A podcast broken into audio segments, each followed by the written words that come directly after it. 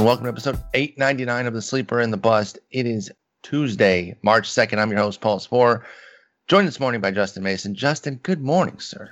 Good How morning to you. Uh, I am still recovering a little bit from live streaming for around, I don't know, 23 hours over the course of the last three days.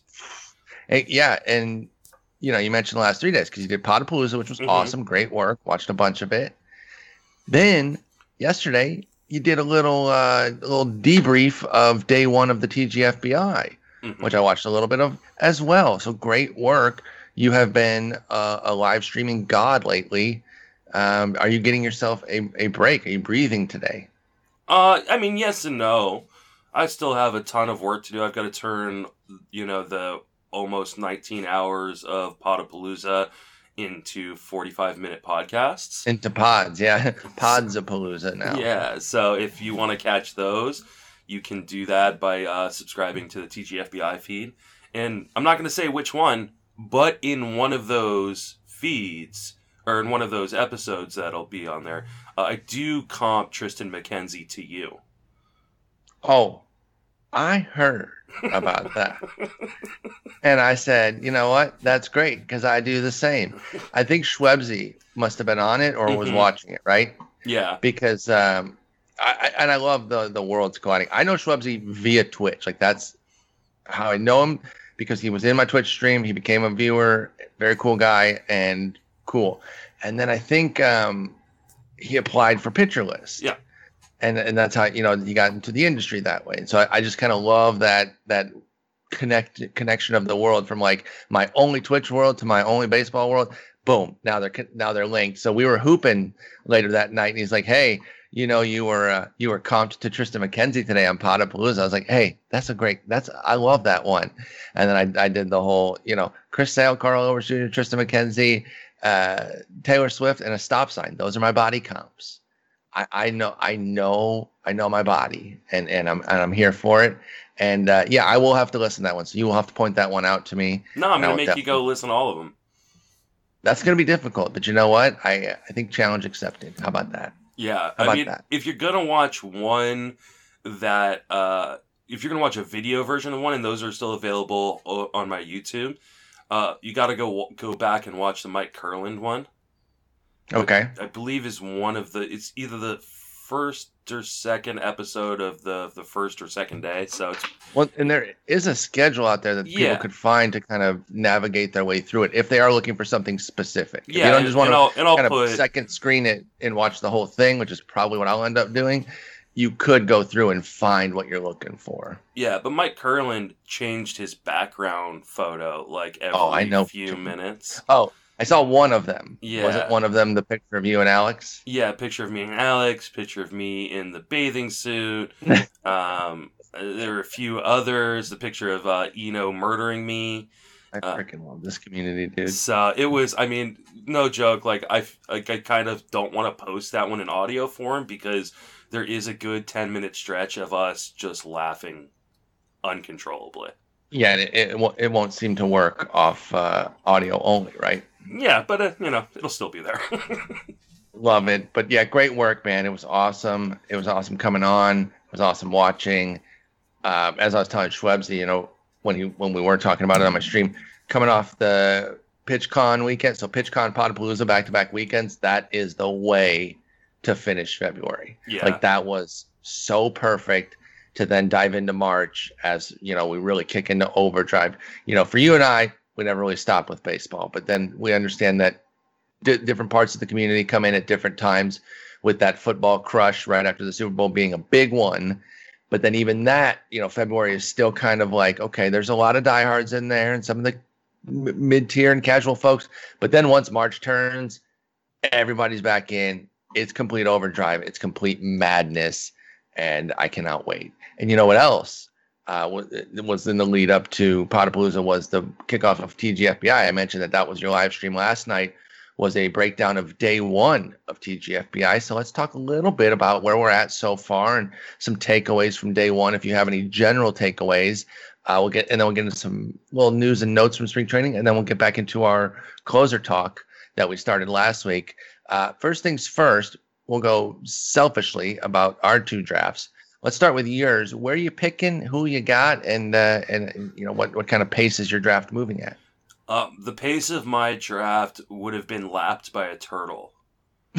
um, it has been super super slow, uh, and like you know, I'm I try not to be a clock shamer, but at the same time, it's like you're so excited for something like TGFBI to happen, and then it's like you see like my wife's draft is, is like almost six rounds blazing. Like she made five picks yesterday. Yeah, which she is like freaking out about because she's like, I need the time to look at things, and this league's moving so damn fast. You all should be. You all should have switched leagues. She would have had more time to uh, develop. You know, overanalyze her picks in your league. Whereas in the one she's in, they're they're speed racing, ready, you know, trying to get to her pick mm-hmm. as quickly as possible. So yeah, we're uh we're in the middle of the third round. Uh, I'm picking eighth. I, I I took Trea Turner first. Uh, wrapped around in the middle of the second round, took Aaron Nola, and I am on deck right now with Anthony Rendon queued up, hoping that he does not go right before me. If he does, it'll be uh, George Springer on my team. Okay, so that, that's that's perfect there. Like those two hitters, um, and that's a great start for you. You love the eight pick. You got Turner, and and your ace. Now you're going to get another premium bat. I think you're starting off very well here, and uh, you know hopefully today you guys uh, maybe beat the pace and go three, four whole rounds instead of uh, meandering a little bit. My but like wife is going to be done before I get to the tenth round. you guys aren't even the slowest league. You mentioned there's one that's no. a little bit slower. So yeah. you know, it's day one though. Let's see if people pick up the pace. Um, I had had a little thing where I wasn't at my desk at the very beginning of the draft, and so someone kind of gave me a little business, and it was friendly business. It, it, I was not angry, and I, I, don't believe this this gentleman was either. But I said, uh, you know, you running me up after you know before pick one is even in the books does make me want to use the clock entirely for every single pick that I have. Please breathe. And like, and I've Please. said this a few times, like you know, it's a slow draft for a reason, and it's a four-hour clock for a reason because we do have international players, right? So we mm-hmm. got, mm, yep. we've got at least one person in Australia, I think a person in Argentina, and then and a handful of people in England, and then you know, but like other people spread out around the world as well. And then the three different time zones that we, or yeah. four different, sorry, mountain time zone. You're barely a time zone, but real. so yeah, and then a few people I think in China. So like it's like it's an international contest now, and so like doing a one or two hour clock would just be unfair uh, for people.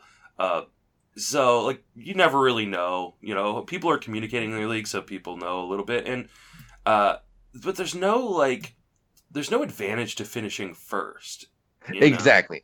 and I get that everyone wants to play and everything, and there are there are um, times when it seems like somebody's slowing it down and a little annoying where it's like, hey man, you made a pick super quick. You were up three picks later, and they came up very quickly. Where are you for that second pick? We right? had we had a guy who on the wheel last night, the one two or the two three turn, um, make his pick or take three hours to make his first pick, and then didn't make his second pick, and the clock was stopped. He didn't make it till this morning. And like I was super frustrated by that. It's a tough scene right there. But like he also like he came in, he's like, Hey guys, I'm really sorry. He goes, My wife is like like pregnant and like almost due and she's like, I need like a spa day. And so it's like I you know and I was like, you know what? That's a really good excuse. pretty know? strong excuse there, right? Yeah, yeah like, like that, okay, that one. that one, you know, I, have had a you know pregnant wife before, and I pretty much do whatever she tells me to at that point. Not that I don't already. I was gonna uh, say even non-pregnant Danielle's got you uh, on lock here, yeah. so, as she should. She's killing it in her draft, by the way. Oh, dude, it's so. I'm not patronizing her or anything. I I'm legit like. In fact, I think objectively, you couldn't really roast her draft. You might no. have a few quibbles about who some of you know you might have taken this player over this player, but overall she started Cole, so arguably best pitcher in the game, mm-hmm. and then she goes. Um, she had Merrifield. Who's the other two hitters? Machado. Merrifield, Machado, Merrifield, and then um, there's one more hitter. Hater. Hater Who's her fifth? Grisham. Grisham was who I couldn't think of. So yeah, so she got power speed with Merrifield, Machado, Grisham. Best best starter, best reliever possible uh, possibly could be the number one for either of those. I would have taken Hendriks, and he was available, but that's more of a nitpick than like, oh my god, you blundered. Yeah. So you know, I know she's agonizing about it over there, and and one thing I will say, I love that she's learning a little bit about why we go over the top on this and we get so into it. Um, you were saying, hey, you kind of give her a little bit of business, like now you know, now you know Mhm. why I why I spend all Yeah. this time and go crazy on it because she was bugging out on those five picks, but she's absolutely killing it, and uh, I'm I'm really excited to see how her I, how her draft goes and kind of read her draft recap every day um, on Twitter because I know she's like really, really, really doing this seriously, and it's paying off because I mean those first five rounds, like you really can't, you really can't get much better than that. No, I mean she's doing a great job, which pisses me off because, like I, you know, I haven't been able to live down my my initial main event, um, you know, and how badly that The went. injury event, yeah. Yeah, exactly. That's good. I like that. Um, but uh, like I, if she beats me in TGFBI, like I could finish Oh, second overall, and if she Yeah, finishes first, You're done. I'm done. You know, it's it, it doesn't matter. Like I was saying last night on the live stream, I could win the the NFBC main event overall this year and lose to her in TGFBI, and the only thing people will remember is that my wife beat me in TGFBI. Mm-hmm. Yep. So it's a it's a it's a real no no win situation for me. And we love it that way because it puts you in a precarious position and it's hilarious to the rest of us. So um, I had the number one pick. We are three picks. I got three picks done yesterday and I went Betts, Bogaerts, Kershaw. Um, I feel pretty good. We will talk a little bit about Bogaerts and the shoulder uh, as we get into little news and notes there. Obviously, I don't have any grave concerns, so you can probably guess what the news is going to be. But I feel good. I like Betts, Bogaerts, Kershaw here. Yes, I know that Tatis Jr., Acuna Jr., Soto, uh, I would say even Trout, and then either DeGrom or Cole could go number one along with Betts. And I feel like you just kind of wake up one day and have your pick. I, I don't, I'm not Betts number one every single time. If I was Mhm. blessed enough to get number one pick multiple times, um, I think I would mix it up a little bit. But I just, I just love him, man. He's, he's so unbelievably awesome. Uh, he's on the best team in baseball, and you know he's still in the midst of his prime. He does all five categories, so I felt good about taking Betts there. What do you, what do you think of my trio to start? I love it. I mean, uh, you know, Betts. This, I mean, the reason I want to pick eight this year is because I feel like I can get an elite player. But if I'm picking one, like, I think you can make an argument for eight different guys. So, like, Mm-hmm. and I have said all along, like, I'm not going to beat up anybody for taking any one of those eight guys uh, at the top. So, like, Betts is, you know, about as safe as you can get, right? And you're to get all five categories from him, like I said, on one of the best teams in baseball. Uh, and, like, the floor is just insanely high. So, I mean, I think there is an argument to take him over guys like Tatis, you know, or uh, Acuna, who they might have more home runs or more stolen bases, but you can't tell me their batting average is any safer or their injury risk is any safer than Betts. So, uh, love that. You know, Bogaerts, we'll talk about that one a little bit more here Yeah, in a sec, but um, I love Bogaerts. And he's one of those guys. Yeah, we'll get to that more. But I love Bogaerts. I, I'm not as worried about his shoulders, maybe other people. Um, and then uh, yeah, Kershaw, Kershaw. you know, it depends on who you pair him with. I love Kershaw. And someone on the live stream last night, oh, I think it was Nick Pollock, um, jumped on for a little bit and uh, and Oh, was t- was talking about Kershaw and because he took took Kershaw in his draft, and he one of the things he was saying is, you know, typically one of the concerns with Kershaw is how many innings are you going to get out of him. Well, with that question now for everybody, it kind of lessens that gap between him and the other elite pitchers. Hey, that's my take. Yeah, I to- I totally agree with that. It's not something I had really thought about uh, previously, but it makes a lot of sense. Now, there's also the chance you get 115 innings if the back flares up or something like Sure. that. So you definitely want to, Sure, that's a risk. yeah, you definitely want to pair him with volume and stuff like that. But like, I mean, you can't you can't argue the skills. And like Nick said last night on live stream, like he was he actually got better in some ways last year. It's unbelievable. It's unbelievable how good Kershaw is, and that's why I took him. Flaherty and Snell were the next two starters, um, and I and I have Kershaw firmly ranked ahead of them. You know, Gallen Buehler went right before that Bogaerts pick, and I would have taken either of them over Kershaw. And I got to be honest, if they'd been available, I might have gone one of them and Kershaw. I might have gone double pitcher there. But since Buehler and Gallen literally went the two picks before me, I decided to go bogey and then get Kersh. And uh, and now I wait for my fourth pick, which is still about uh, eight nine picks away. But uh, you know, TGFBI man, it's it's it's kicking off. You're gonna see a lot of it on your timeline. I know it'll annoy some folks. You can just mute it if you Yeah, want. Like just mute TGFBI. Uh, it's really yeah, it's not the end of the world. I I, I kind of like it. I like reading people's thought processes and everything.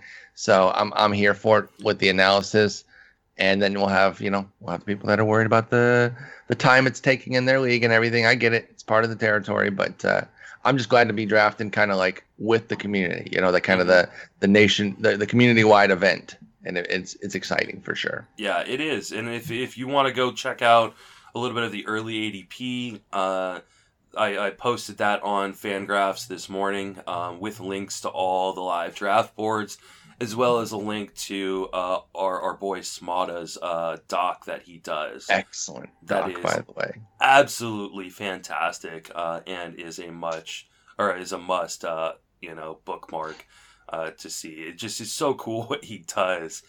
Um, like that was And you like add stuff to it every year. Every right? year there's You know, something new. Yeah. it just makes it better yeah, year over year. So that's fantastic as well.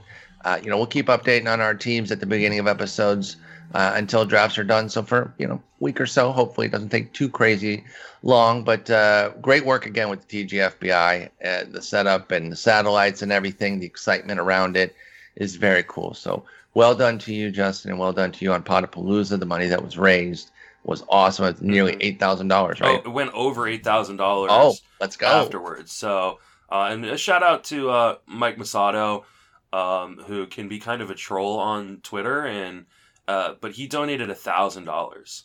Wow, he's he's definitely one of those people that if you only know him on Twitter, you probably Mhm. don't like him, and I understand it. But I've met him, and because I, I feel like I would be that way, I'd be like, I don't like this guy if Mhm. I only knew him. But I've met him in real life. He's a really generous, kind guy, and I know that sounds crazy to some people, but I promise you, he really is, and uh, that's awesome that he did that.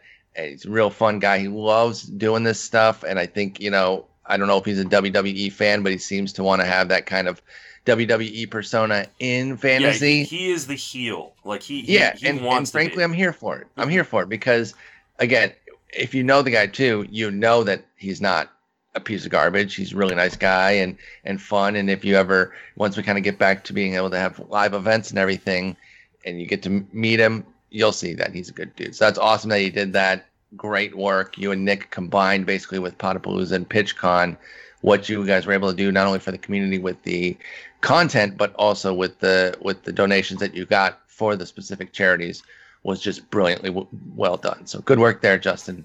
Very proud of you. Thanks. Now let's talk some news. Let's do it. And uh, the Bogaerts one is second, so we'll talk first about Matt Chapman. He's back in camp and playing, but he's playing DH a little bit. And I got to say, even though it's only DH right now, I'm a little encouraged by this news because, you know, with the surgery, I was a little nervous about where he'd be on on the uh, on the scale to return. So the fact that he's already here taking at bats, uh, I see that as encouraging.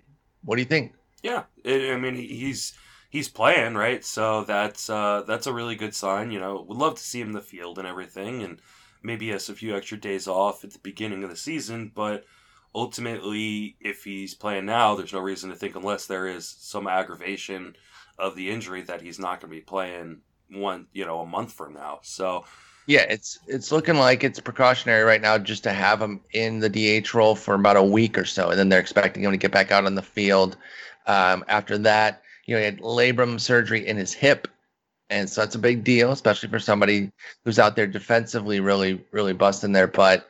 And so hopefully there are no setbacks or anything. I love Matt Chapman as a player, just watching him, but I also like him as a fantasy player too, and I, I believe that uh, I believe we haven't seen the best of him.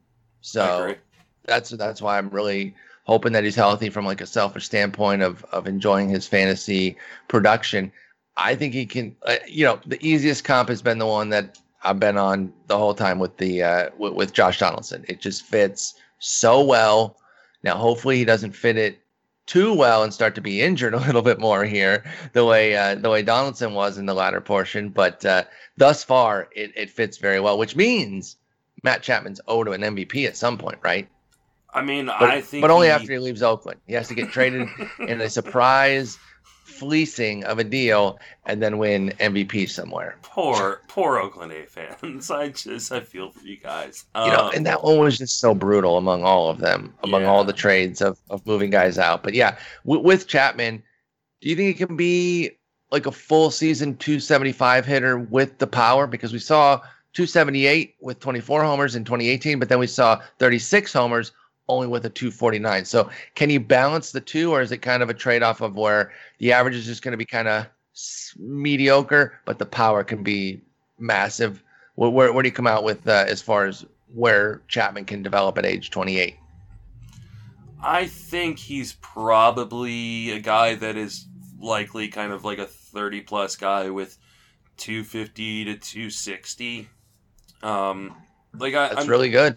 I- I'm thrown Yeah. out last year. Like I'm completely thrown out last year as a person who has torn the labrum in his hip uh, previously. Uh, it is like no joke when I- when I did when I was dealing with that injury. Uh, there would be times where I would just be standing somewhere and I'd all of a sudden, you know, have a shooting pain in my hip and I would fall over and I couldn't walk. Like wow. Like it That's once happened to me outside while I was like raking leaves and had So- literally had to crawl inside.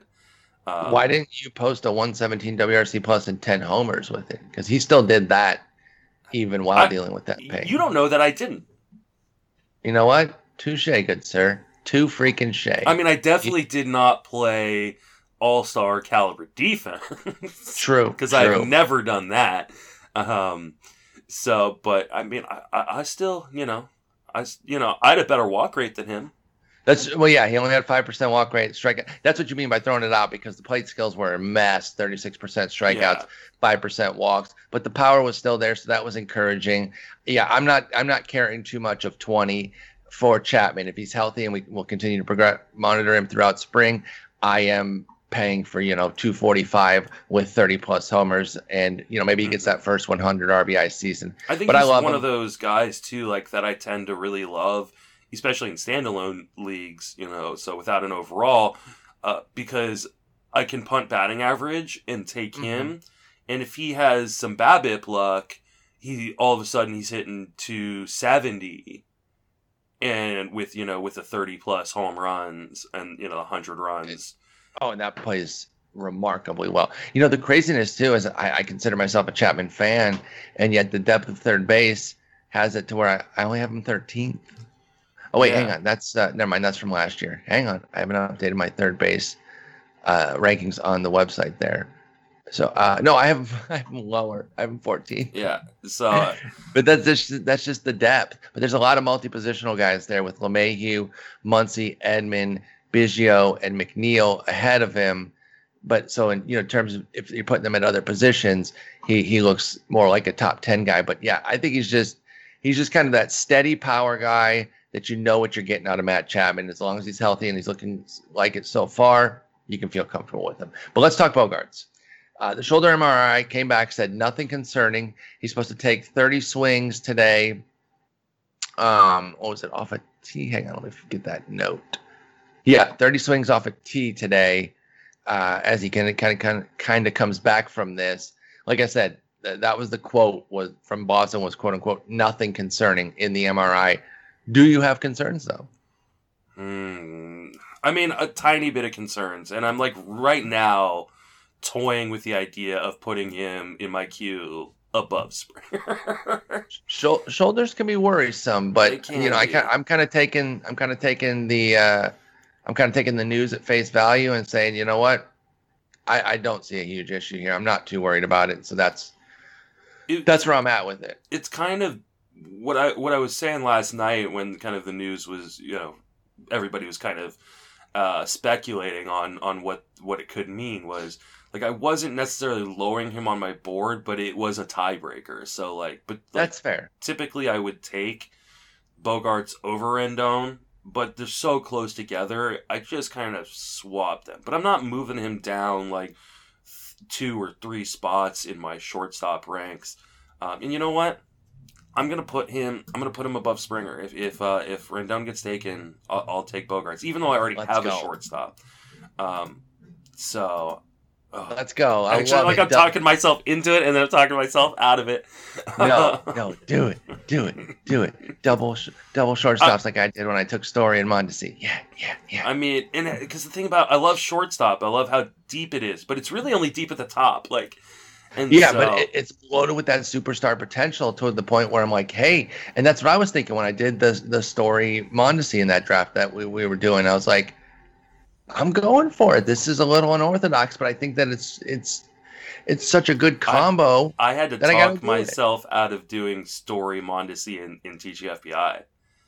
Um, that would have been, been hot. It would have been crazy been though, and like it honestly, if Danielle wasn't in TGFBI and I have to beat her, I might have done it because you might have gone a little bit more risky. Yeah, just for the hell of it, and you know, try to like try to pop on that, but I, I came to my senses and took Nola. Um, but, there you go. If you're going, if you're competing against Justin, you know he's leaning a little bit chalkier. I am in order in order to beat his wife. Not so, so you, much you can... chalkier, but uh, definitely risk averse. Like I, I definitely, and this is something I'm really incorporating to all my drafts this year. Is you know we saw it last year with 2020 is COVID wrecked havoc right on seasons. And yep. COVID hasn't gone away as we saw a bunch of players test positive coming into camp. Um, yeah and so uh, I'm I'm definitely trying my best to be very risk averse because we have no idea how you know workload ramp ups, guys are going to get hurt. Uh, COVID, guys are going to miss time, and I just don't want to be in the position where I've already got risky guys, and all of a sudden I lose my non-risky guys, and now all I have is risky guys. So mm-hmm. I'm just I'm being very very careful in all my drafts this year. And as I say that, I move George Springer back above Xander Bogart. I love how much you're uh, you're toying with yourself back and forth. I, am gonna so play we'll this for my wife and be like, "See here, this is like you think you're racking your brain uh, and being you know ha- having anxiety over your picks. Like uh, this is my 17th draft this year, and I'm I'm doing the exact same thing." Yeah, and you're you're still in between picks. That's just kind of that's kind of how it goes. And uh, we may get your pick live here on stream, by the way, because mm-hmm. you are on on deck. Yeah, so. just waiting for Adam Sloat of Pitcher List to to make his pick. I don't know. He maybe he's sleeping in. He's a young guy. It could absolutely come in. Uh, speaking of hips, by the way, uh, Jesse Winker has has a little bit of a hip himself, but again, quote from the team: no serious concerns. How do you feel about that? You moving him down at all? You sticking with him? Where do you come out on uh, where do you come out on Jesse Winker right now? I'm not super concerned yet, but again, this this comes down to roster construction too. When you're at that point in the draft, you know how much risk have you already taken? You know, some of this stuff is, um, you know, and some of the stuff we'll be talking over the next couple weeks is we've had no news for so long that any news makes us want to jump, right? Yep. Yep, but and, you have to be careful on that, or else yeah. you'll, you'll make some bad decisions. You know, Winker's one of those guys too, though, that like I wasn't like I, I was somewhat interested in, but um, like he's not necessarily a target for me, so he just continues to not be a target for me. If he drops, in, you know, tremendously in a draft because of this, okay, then maybe I start getting, you know, I'll, I'll take the, you know, a huge discount or something like that. But uh, I mean, I'm guessing we're gonna have some news. I mean, he's currently going 208 in online championship drafts since, uh, you know, in, in the last month. Um, so it, we're talking about a guy like you're not investing a ton of draft capital in. He does have you know a decent amount of upside if he can carve out a full time role in Cincinnati. I think there's still questions about whether or not he's going to platoon, um, whether the power uh, gains we've seen at times can can stick for a whole season. Uh, but I, I don't think um, I'm not like shying away from him or necessarily, but he's also not a guy that I've got like highlighted or circled on my my draft sheets. Yeah, I, I lean closer to the latter there, where I am keeping a close eye out on Winker to get him. Um, this, you know, we, we don't know, but I think this maybe could be the year where he gets maybe not the full time just you know, ink him into the lineup every single day for Winker, but to where he gets a little bit more against lefties. And you know, he's still just 27. He's but uh, we've had this conversation for so long now uh, with Winker. It feels like, but he's still, you know, in that age range where there's there can be improvements. It was the shortened season, but he was good against lefties last year, and I wonder if that's going to build some uh, encouragement for the team to kind of want to give him a shot against them. He was dreadful the year before, though, so that tells you how how those tiny samples can vacillate because he had 50 plate appearances against lefties in 2019, put up a hot 443 OPS, and uh, unsurprisingly a 189 BABIP. And then this year or 20, uh, he had 41 plate appearances against them, 890 OPS, 368 BABIP. So the BABIP seems to be driving it there because it's such a small sample. Um, I take him as a full, as a uh, strong side platoon though too. I think there'll be enough production there atop that lineup for Winker that you can take him there. And since there's no real concerns with the hip, I'm not really moving him down. He's not cost prohibitive either. So even with no drop from this news, you can still afford to take on Winker, in my opinion. You so know what I, makes I like him. more comfortable with Winker is if there was a DH in the National League. Yes, there would. Where, where are you at on that, by the way? Still- We're now on March second. I still feel like it's going to happen. What's your what's your uh, percentage? I'm definitely closer to 50 50 than I was. Uh, probably 55 45. Um, to the to the yes. that it's going to happen. Okay. Um, somebody made the point, and I wish I remember who it was uh, on Podapalooza. Uh, that It's you who made it now. Ha ha, steal it. um, so sorry, I can't I can't attribute it to you. Uh, but uh, they they put together the expanded Plo season last year, the day before the start of the Correct. season. Correct. So like I like I don't think the fact that we're a month away from the season is the you know reason why it's not going to happen. You know, But that's a big that's a substantial change in personnel. It's a little bit different. But a lot of the teams have been acting like it's going to happen, right? We've True. the Mets, the Padres, uh, you know, act like that's that's two contending teams, and of course, you know the Dodgers would have no problem with it. Yeah. Like those top teams are ready, and they've got somebody that And they could put in. like that the Pirates, like you know, signed Todd Frazier to a minor league deal. The Rockies brought in C.J. Cron. Like there are teams that are acting like there's gonna be another spot. Um, Mhm. So I think it's I hope you're right. I think I it's you're right. gonna get worked out. Uh, I do hope I'm right because I've been acting like I've been drafting like uh, that's gonna happen. So you know, if it doesn't RP my Dom Smith shares, uh, that's gonna that's gonna Oh, hurt. still play. Don't you? I, I think he'll play a fair amount, but I don't think he'll be like full full time.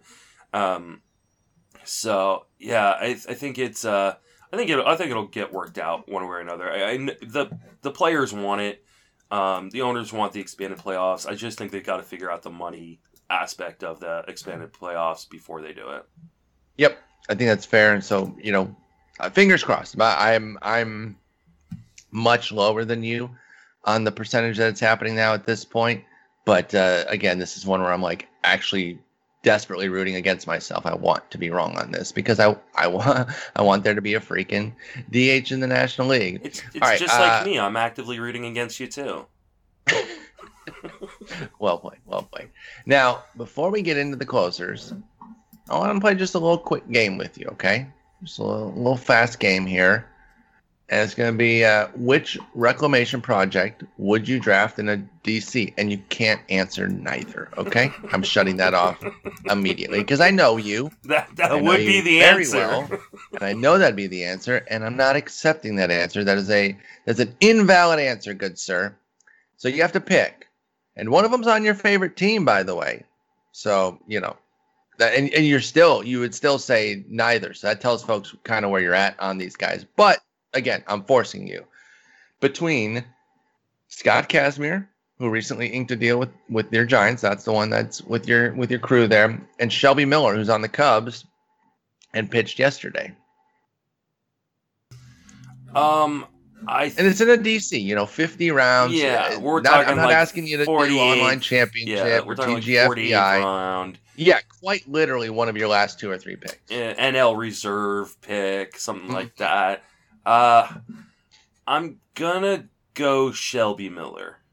Okay. uh, for no other reason that he is 30 years old and Scott Kazmir is 74 years old. Kazmir been out. This is his second, like you know, rise from the dead reclamation, Mhm. and and he probably should have done it in Arizona, right? Because they're playing Phoenix. Get it? Anyway, stupid joke. Moving on. Um, yeah, but and he was out for like four years in this most recent one, right? Yeah, So literally, how old is he? Is he thirty-seven? He's 37. Um, he just turned 37 at the beginning of the year. Miller is uh, is 30. Uh, I- mean, if you ask me who I'd want to see succeed, um, That changes to your favorite team's player, right? well, it is my favorite team's player, but it's it has nothing to do with it being on my favorite team. I just love okay. Scott Kazmir. He he's he was so easy to root for and because it was he was on those Rays teams when they weren't all that he was kind of like the the Rays beacon there. And you know they they they fleeced uh they fleeced the Mets for him. And so people enjoyed that aspect of it. It was like David stealing from Goliath uh when they traded what was it Victor Zambrano for him. So I I get that. I've I'm a long time Shelby Miller fan, so he's he's my pick in all aspects, both who I want to see succeed and who I would consider drafting. He got a clean inning yesterday. Well, and pardon me, he got a scoreless inning yesterday. He did allow two hits, but had a strikeout. I think injuries are the main reason behind his failures. Not the only one. He's had issues where you know he wasn't pitching well enough, things like that. I'm not. I don't want to su- suggest that um, that's all it was but it was a major major part of his downfall there was the fact that health constantly eluded him. And so i think if there's even a modicum of health this year i don't know if he breaks the rotation necessarily. He might just be a, a nice bullpen piece for them but i'm rooting for him. I'm rooting for shelby miller. And i'm just going to say that like you know if he's healthy and, and pitching uh, at or near his best then Trevor Williams is not keeping Shelby Miller out of the rotation. But that's we're, we're a long way from that. We he has to have a whole good spring and everything, and kind of show that he deserves a roster spot and all that. But I'm rooting for him. I'm I'm rooting That's- for him too. That's where I'm at. if only so that way I can hear the rant from Bogman and the Welsh oh, that Oh, they traded Dansby Swanson for him and he was, you know, awful there I in Arizona. They they adore they adore Shelby Miller. Yeah. And so like if he came back and somehow turned himself into like even just like a top 60 starting pitcher, the rant I think would be Oh, they'd melt. They it Yeah. would just be unbelievably good. Uh, and that alone would be the reason why I would want Shelby Miller to be good again. I would I would absolutely love that. Um, because I love those guys and their rants are amazing. So yeah, that's that's a great reason to be to be rooting for Shelby Miller. Like you said, he is 30. Um, you know, we're we're a long way out from from any measure of production. He wasn't terrible performance wise in 2017, but it was 22 innings. The last time he kind of put up a season of quality was that really interesting 2015 that he had, where he had a 302 ERA and a 125 whip, but he was 6 and 17. Uh, that was that Braves team that gave him like no support, 67 and 95. That was the year before he was traded. So that's uh, that's probably a triggering year for Bogman and the Welsh, Mhm. who, by the way, Tout Wars. Yeah. A lot of our friends got into Tout Wars this That's right. year. And That's right. You know, I, I'm you know I'm not gonna clap on the podcast because I think that can be annoying to people's ears. But you know, um, standing ovation golf clap for the the Tout Wars board, adding another league, adding a, a, a bunch of people in the industry, including our friends Bubba Entrikin and Mhm. uh, Toby Batflip Crazy, Eric uh, Cross, um, Matt Williams, like a bunch of people in the industry that we we like uh, and Some of our best buds, yeah. Yeah, and so like I love to see uh, you know Tout Wars expand like that so they can bring in the next crop of really really good players and hmm um, I'm, I'm super happy for Bogman and the Welsh, and super happy for all those guys we mentioned. Even even Eric Cross, who we we beat yesterday in the podcast bracket.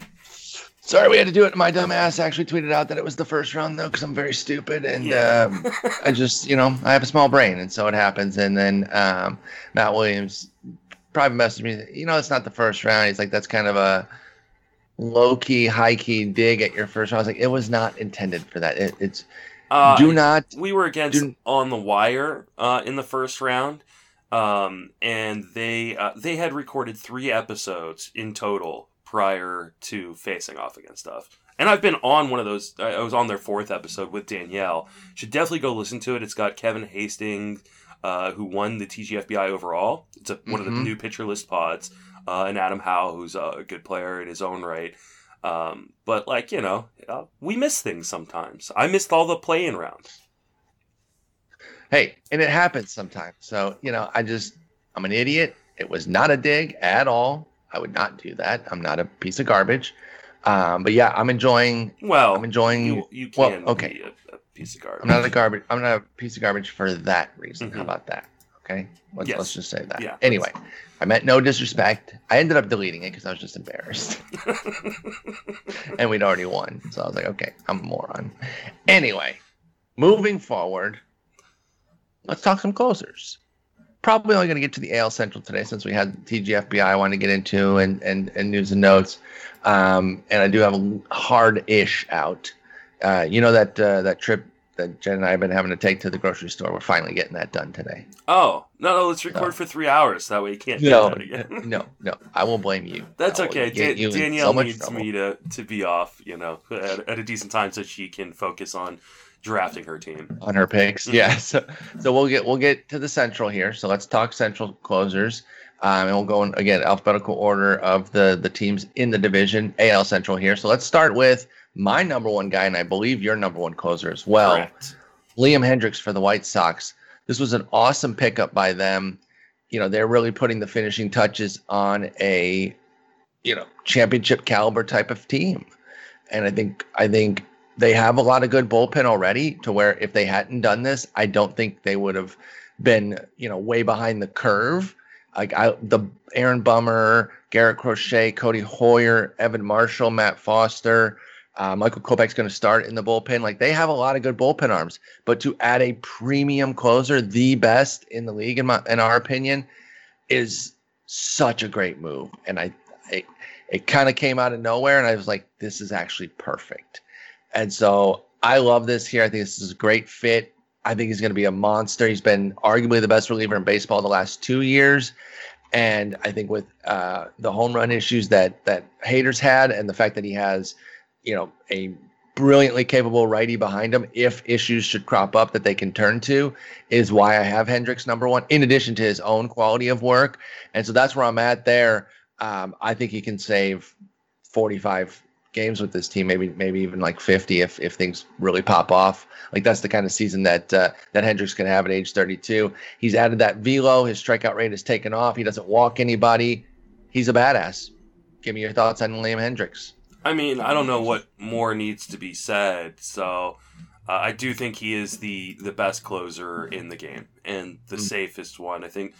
While I like Hader a lot, I think you can look at kind of some of the numbers he put up the last couple of years and and and kind of nitpick and go, ooh, maybe maybe you know uh, a cliff is coming, or maybe they decide to use Devin Williams more in the ninth, or or you know kind of split the save opportunities there.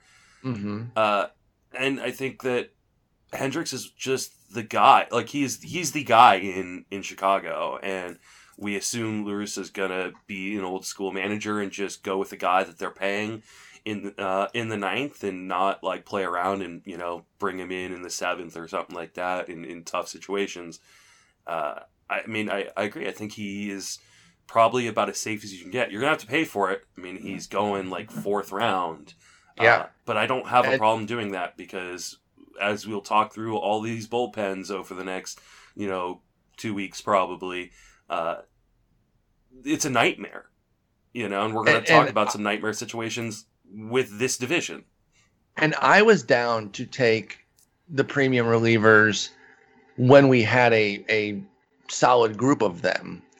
So I'm definitely down to get them to get one of them when when things are, are sparse like this and when there isn't a lot of reliability. Now, I know you could go the other way and say, well, you know, if only a couple teams are going to get a truly solid one, then then you'll play in the middle, and that's fine. In some leagues, I will do that, where I where I have like Jose Leclerc, Rafael Montero, and Joakim Soria or something.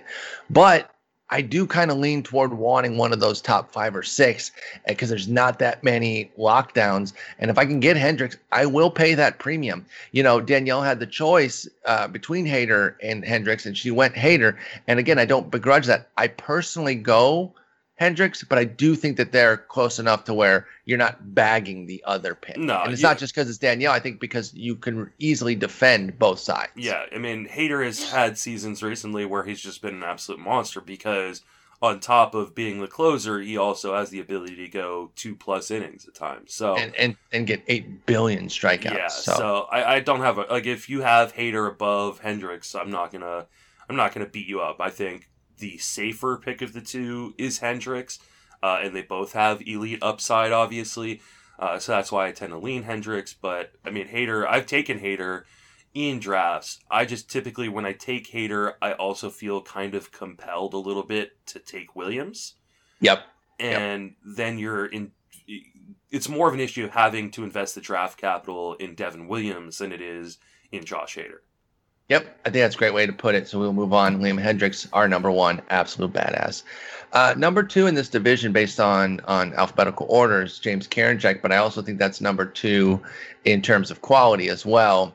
Um, looking like he's going to have the job there in Cleveland, get the real opportunity to to be their guy because you know Brad Hand's gone and they have some capable players behind him, but only if he fails. Like it's Karinchak's opportunity with Nick Wittgren, Emmanuel Clase kind of eh, on the periphery there if things don't go well. I happen to think things will go well. You know, he put up some obscene, like NSFW strikeout numbers in the minors ahead of his uh, ahead of his call up in 2019, where in 10 innings at double A, he literally struck out two thirds of the batters he faced, literally had a 67% strikeout rate. And then he goes to triple A and strikes out, strikes out 54%. Like that's filthy. Oh, by the way, he had three innings. It was only three innings at rookie ball, but he did strike out 73% there. So, I mean, it was hilarious the kind of strikeouts that he was putting up that season. He came up for just five innings in the majors, put up 36% strikeout rate, had had a quote unquote full season last year. Obviously, it was very small still, but 27 innings with a 49% strikeout rate. So you know damn well that you're getting strikeouts here. And as far as the the small sample that we've seen in the majors of 32 and a third innings, the only issue is a little bit of of uh, walk issue that kind of comes with the territory of being this nasty. But he's impossible to hit, tons of swing and miss. Uh, home runs do not exist against him. So if you could deal with maybe a little bit of maybe a little bit of whip potential pain, and I I want to say maybe because he's so hard to hit that the walks uh, are only kind of balancing things out as opposed to making it a bad whip. So if you can deal with maybe a little whip pain, I think you got a stud here as well. I, I have him pretty close. He's he's right in that second tier there. Um, I have my first five guys that I trust, but then he's in that next group of three or four that I still really like if I want to go uh, premium closer there with James Karinchak. Do you like the Cleveland closer to be a stud this year? I'm very unsure. I'm okay. not as confident that he is the guy in Cleveland. So uh, I think that we could see Cleveland decide to uh, play kind of play the arbitration game with their bullpen, maybe mix and match a little bit, or even use Karinchak in just more high leverage situations that don't always end up being in the ninth. Uh, mm-hmm. And so I have, while he is kind of in that, I don't know, I, I call it, I guess, my third tier of closers.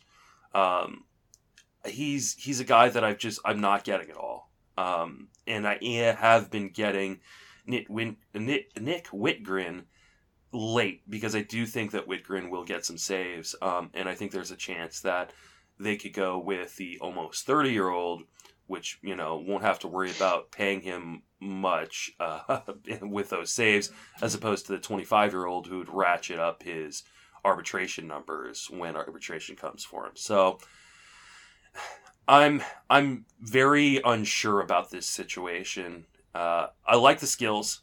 I, I, I completely agree that he could be a stud reliever. I just worry about mm, like you know he's he's a guy with what one career save at the major league level, and I know part of a lot of that has to do with you know them having hand last year. Mm-hmm. Um, but I'm I'm not completely sold on the role, and for that reason, I don't want to pay the price that he's currently going at, which is the 33rd pitcher off the board, uh, the fifth reliever off the board, uh, in front of guys I feel much more comfortable about their role on their team. Okay, you know, uh, listen, we talked all offseason about how closer is just wide open after a handful of guys, and I, I grant that. Like I said, he's in that in that next group there that does have some questions in it already, but I just think the talent is so strong, and you know, Nick Wittgren doesn't have a bunch of saves on his ledger to the point where I'm like, yeah. he, he's super threatening there. So I, am I'm, I'm open to, to handcuffing to protect myself, I but I really think I really think Karinchak has has the chops, and I think he's going to be the closer on a pretty decent the... team. By the way, I I I don't think Cleveland's. Uh, I know they had a bad offseason because you know they they refuse to pay their studs and they're they're super cheap and lame. But I still think this is a decent club that can be 500 or above. So I think there's plenty of saves to be had too, just based on the core talent that they have. Um, you know, handful of quality hitters, and then still the excellent pitching that I think will keep Karinchak in the uh, mm-hmm. in the 30 plus saves range too. Yeah, I mean, I I, I love the skills. Um, you know, he he could have some whip issues, like you mentioned uh, because the walk rate uh, can be a little bit out of control. But he doesn't give up home runs, uh, mm-hmm. so the walks don't hurt him as much as maybe a guy who who struggles with the homers. Uh, I like him from a from a skills perspective, and if I did end up with him, which like I said I probably won't, I would tie Nick Wittgren. I'd move Wittgren up a few rounds at the end of my draft just to make sure I got him in the same way that like Shelly and I drafted Brad Hand. Uh, in like the seventh or sixth or seventh round. Who'd you pair him with there? Who's your secondary in Washington? We went with Rainey, and I'm not. Okay, that's right. That's right. I'd have gone. I don't know if that is necessarily the guy because it could be Hudson.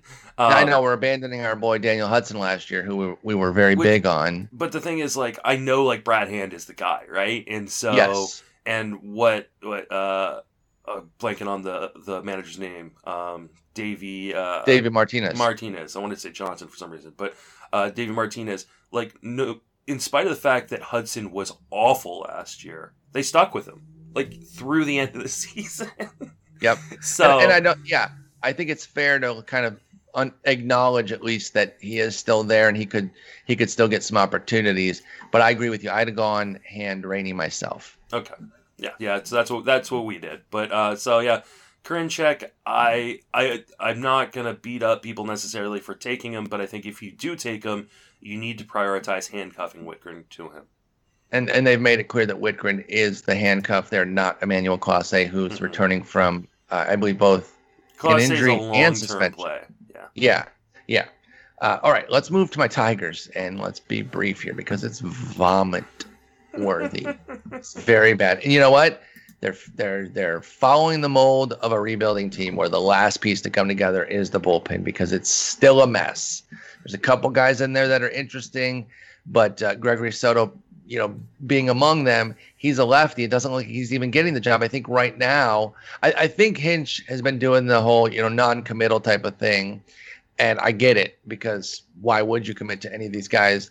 But Bryan Garcia seems to be kind of the front runner, and his his strikeout to walk ratio, uh, or strikeout minus walk rate last year was two percent. Mm, is is that bad? And there's never any way that that's good. Like even if you had a thirty percent strikeout rate, that would of course mean you have a twenty eight percent walk rate. But it happened to be on the other end where it was a comically bad strikeout rate and and a, a still poor walk rate. So it was 13% strikeouts, 11% walks. That's horrendous. And even in his six and two thirds the year before, he was at 6%. So there aren't skills here that make you feel excited. That 166 ERA is completely fraudulent. He had a 562 SIERA. He should almost get a medal for putting up a sub 2 ERA in those 22 innings last year, given how poor those skills were. He was aided by a 257 BABIP and the fact that he didn't give up a single homer.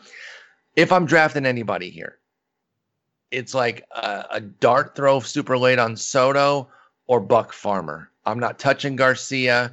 I think the Jose or the Joe Jimenez experiment is is over, but I just don't see any reason to get into the Tigers bullpen. I'm, I'm right here? Yeah, I'm not going to get into the Tigers bullpen except for in draft and hold, so 50 rounds or AL only. Yeah. Um, I, I will throw a little. Uh, we'll push back a little bit on Joe Jimenez. Jimenez has I proven. Right. I, I see his skills here. I yeah, he's proven he can be the guy. And yes, he he he was awful to start the season. That's the Tigers bias shining through of where you mm-hmm. hate your team's reliever because uh, you're you're super biased toward it, whereas somebody with fresh eyes can kind of at least see the talent yeah. that he has. And we know that there is talent there. His last twelve outings, um, from let's see September fourth uh, through the end of the year uh, he had a three ERA. He did not uh, allow a single walk. Eleven strikeouts. That's that's encouraging, and he had a six percent walk rate last year. Joe yeah. did. So, so, that is encouraging, and he is only 26. Mm-hmm. So you're right. I shouldn't I shouldn't throw him out completely. And he would have if he became the closer again and was good, he'd have the most trade value.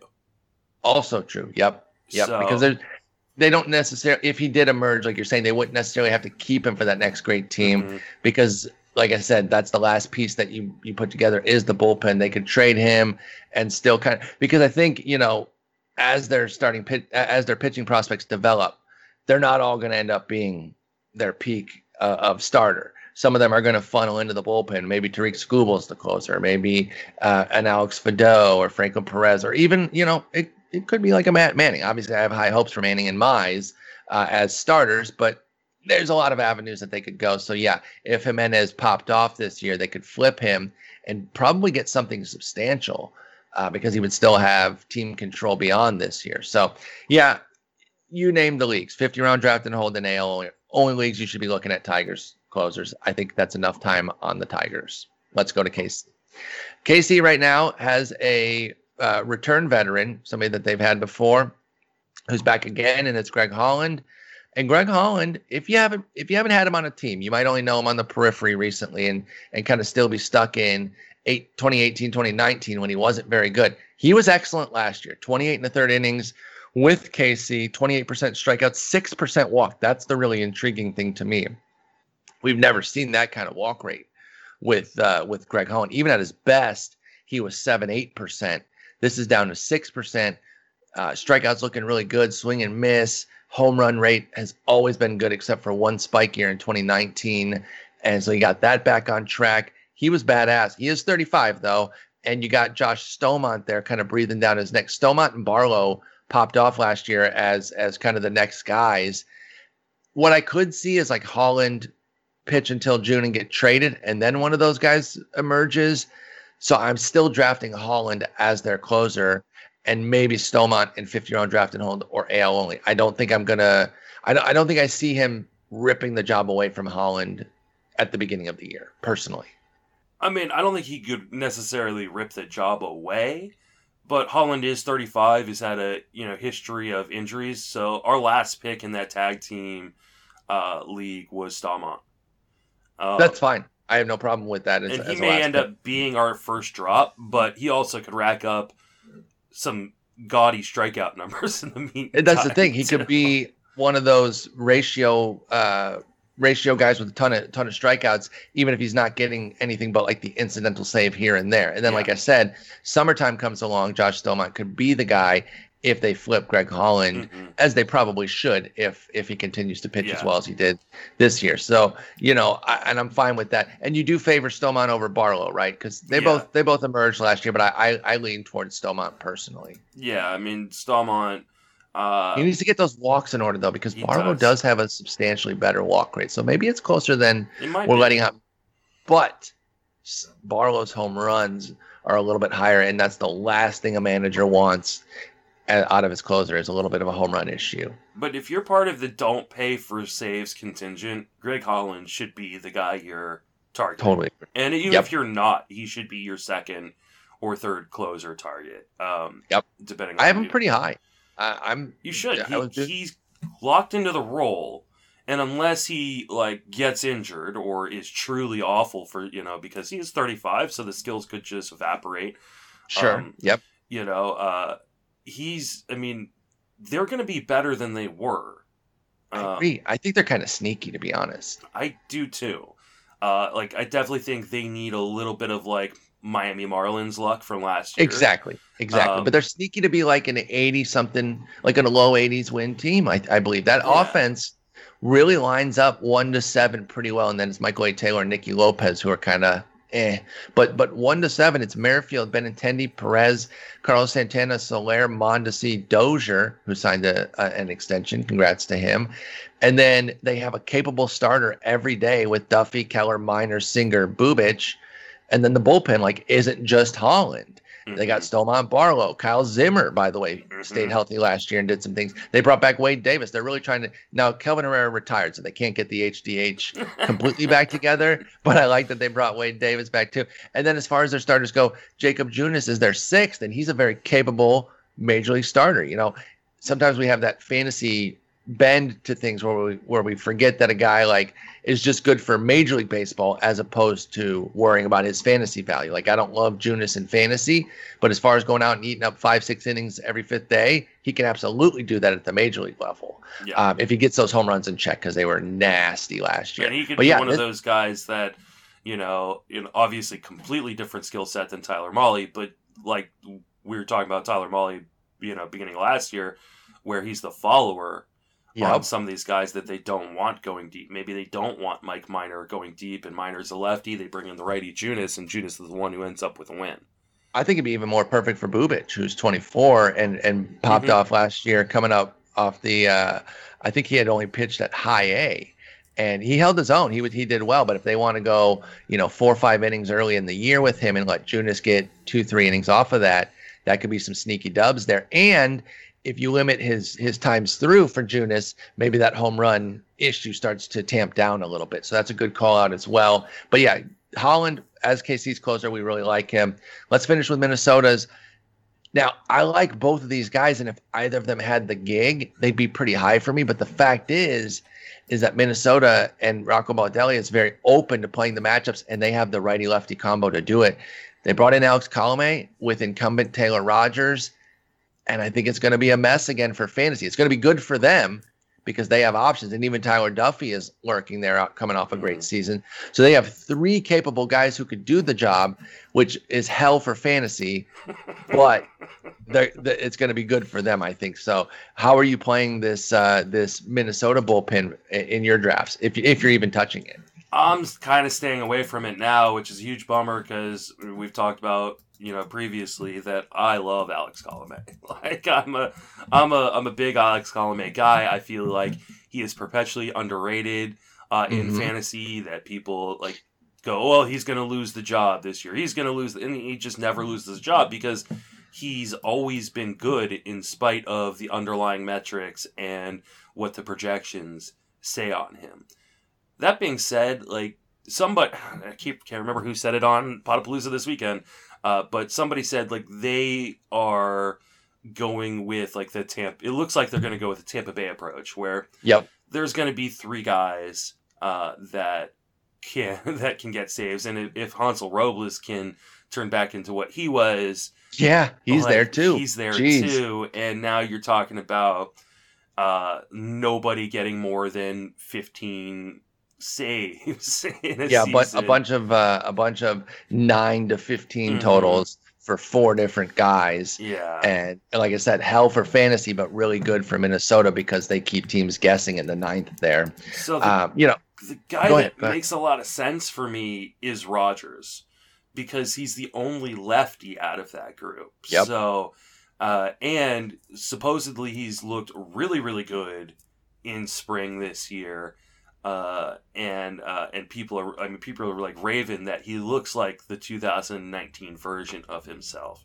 And his Um, price has sunk, and that's yeah. who I'm drafting too. I'm I'm with you on the Taylor Rogers call out because of this of this cluttered bullpen and the fact that people are moving away from him a bit. And I, I understand why, by the way. We just outlined why, but that creates a buying opportunity. And if he's your second or third guy, I think that works, especially as your third. You have two guys, you know, say you got uh, say you you pay up, you get Hendriks, and then you get Trevor Rosenthal, and then Rogers. You got to feel really good about your save situation, no? I feel great about it. Yeah, I mean, I, I would be absolutely stoked for it. I mean, that's still. I mean, he's still going like last two weeks in online championships. He's still going 167, and so that's Okay. Three relievers. That's a little higher than I thought. Yeah, in the top 175. It's Yeah, yeah, yeah. Very, very. So he's your number two then. He's your number two, unless Yeah. you're really that. Okay, that would be really paying up in that scenario. Yeah. But but I'm not averse to that. By the way, like I said, I I am open to paying for saves if I feel like I'm getting that. if you feel like you can, you know, really identify starting pitchers late, um, and so you want to load up on some of the save guys. I mean, you can even do. I mean, they're going, you know, within twenty picks of each other, twenty five picks of each other. Like you could just double tap Colome and Rogers, and likely feel like you're getting the bulk of the saves. I just don't know that that is something I'm going to do. I have. Uh, you know, a number of shares of Colome from when his price really, really dropped early in, in draft season. And so before that, he had a team. yeah, and I think I have a share of Rogers already. Like that'll probably be it for me because I think I would much rather just pay up a little bit more and end up with a guy like Brad Hand or a guy like Rosenthal or you know and and then go after guys I feel more comfortable about their situations later. Yeah, I think that's completely fair. And uh, with with these bullpens that are wide open, I don't think uh, if you're a multi-leaguer like you and I are, I don't think you want to be getting into them that much because then you're just creating that headache across multiple leagues. So I'm I'm with you there. Like you get you your feel more comfortable about like instead of pairing uh you know those two twins guys because like we said it might not just be those two guys Like, exactly. i'd rather pair anthony bass at 238 and then yimi garcia um at 326 Yeah, because the draft capital is so much less. And obviously the Marlins are a worse team and everything. But if you're kind of, especially because if Bass can hold it, he's going to get 25. Right. I think they're, they're kind of open to kind of letting him have have that gig there. So I, I feel you. And that's why on those split jobs, when both guys are good, like Rogers and Colome, and they are a bit expensive, I, I, I maybe do it in one league, but I, it's not my target across every league. So that, that yeah, that's where I come out there. Colome and Rogers going very close in drafts. I just did a uh, online championship run of ADP since February fifteenth, and you had mentioned that Rogers is still sitting there at uh, 164, and Colome was right above him at 143. And there was only one pitcher in between them, and it was Rafael Montero, who we'll talk about on Thursday when we talk about the AL West closers. But uh, Justin, that's going to wrap it up for us. i did get get, anthony rendon I was gonna say I was gonna say, did you get your pick? So you I got did. Rendon. I love that. Yeah. I, I dude, getting him in the fourth round. He is chronically in the underrated. in the third round but yeah um or third round, excuse me. Yeah. Um he's he's he's gonna go fourth round in my draft, by the way. I think that's why why I was saying that, because he's not that's gone yet. I know, dude. He, he always he, he just he stays underrated, and no matter how much people talk about it, uh, talk about how underrated he is, it doesn't change. people just continue to not give Rendon the love that he deserves. But you know what? More for us, so we love that. But anyway, I got to get going. Great talking with you. Talk to you on Thursday.